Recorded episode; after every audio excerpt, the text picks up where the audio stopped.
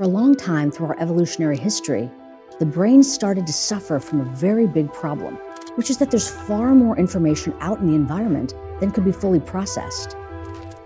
Attention ended up becoming a very useful solution because it allowed the brain to prioritize and subsample parts of what was going on. There are so many ways in which our attention is powerful. It ends up being used for all of these different aspects of the human experience to fuel our ability to have success in thinking, feeling, connecting. We need full access to our attention.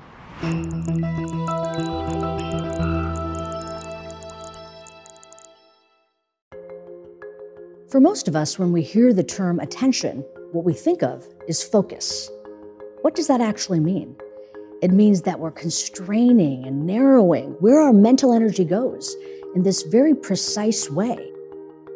I often use the metaphor of a flashlight to describe this capacity we all have. Just like an actual flashlight or torch, if we're in a darkened room, wherever it is that that flashlight is pointing, we're going to get crisp, clear information. And the beam of that flashlight is narrow. It's prioritizing some information. And that's because there's a brain mechanism called bias that activates neurons representing what it is that you direct your attention toward. But even if we often think of attention as focus, it ends up that attention is more than focus. There are other systems of attention. Another aspect is almost the exact opposite of a flashlight. And I use the metaphor here of a floodlight.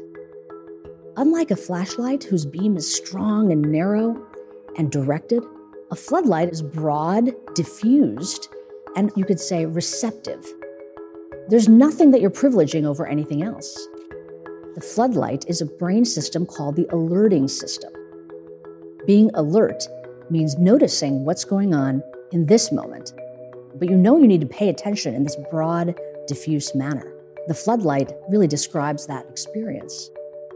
And then finally, there's a third way that we can prioritize and pay attention that actually doesn't have to do with the content or the moment. It has to do with our goals. And this is something called executive control. I like to use the metaphor of a juggler for executive control. You can think of it this way executive is like the executive of a company. The executive's job is not to do every single task that's required, but it's to hold the goals in mind and ensure that actions of the company, of the individuals in the company, and goals are aligned. Same idea with this juggler notion. We're keeping all the balls in the air. We're managing and ensuring the coordination of the multiple complex things that need to be happening. Now, oftentimes we have every intention of focusing our mind, but we don't often know where our focus is. So, one of the very useful ways we can train our attention, protect it from this thing called mind wandering, is by doing what we call a breath focus practice. As we begin this practice, feel free to set a timer for 12 minutes to continue doing it. So, in this practice, we're going to find our flashlight. How are we going to do that? Well, the first step is we're going to anchor our flashlight somewhere. And in particular, we're going to begin by paying attention to the breath. The first thing I want you to do is settle into your body. Just notice your body sitting, breathing. And if you feel comfortable, go ahead and lower your gaze or close your eyes. That'll just help keep all the extra distraction a little bit dimmed down. Just notice yourself breathing. And what I'd like you to do next is really zoom in on this aspect of your present moment experience your body sitting, breathing. What's most vivid tied to your breath? Try to assess that. Is it the coolness of air moving in and out of your nostrils, perhaps? Or maybe your shoulders moving up or down? Whatever it is, try to identify that. And once you've identified this vivid breath related sensation, you're going to set as your intention for this brief practice directing the flashlight of your attention right on those breath related sensations. Keep that strong, steady beam of your flashlight of attention right on the breath. Just as you breathe naturally, no reason to control the breathing, just at its natural pace, happening as it will. Focusing on the breath.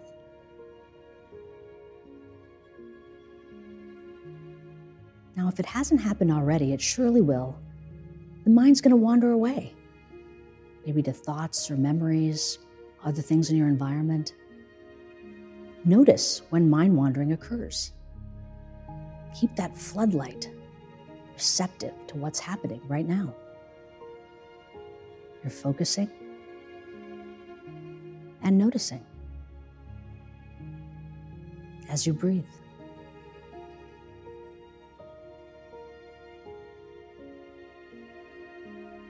Now, if it ends up that the mind has wandered away, no big deal, minds wander.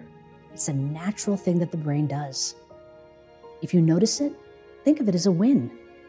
Now you know where your flashlight is. And simply redirect it back to those breath related sensations. Begin again. Breathing. Noticing redirecting as needed. And repeat. Now, as we close this practice, just remember these steps of focusing, noticing, redirecting that we did formally by focusing on our breath, we can use for anything we're doing in our day to day lives. It's a handy tool. We can think of it as the push up we can do for our mind. It's with you and always available, just as your breath is. Get smarter, faster with videos from the world's biggest thinkers. And to learn even more from the world's biggest thinkers, get Big Think Plus for your business.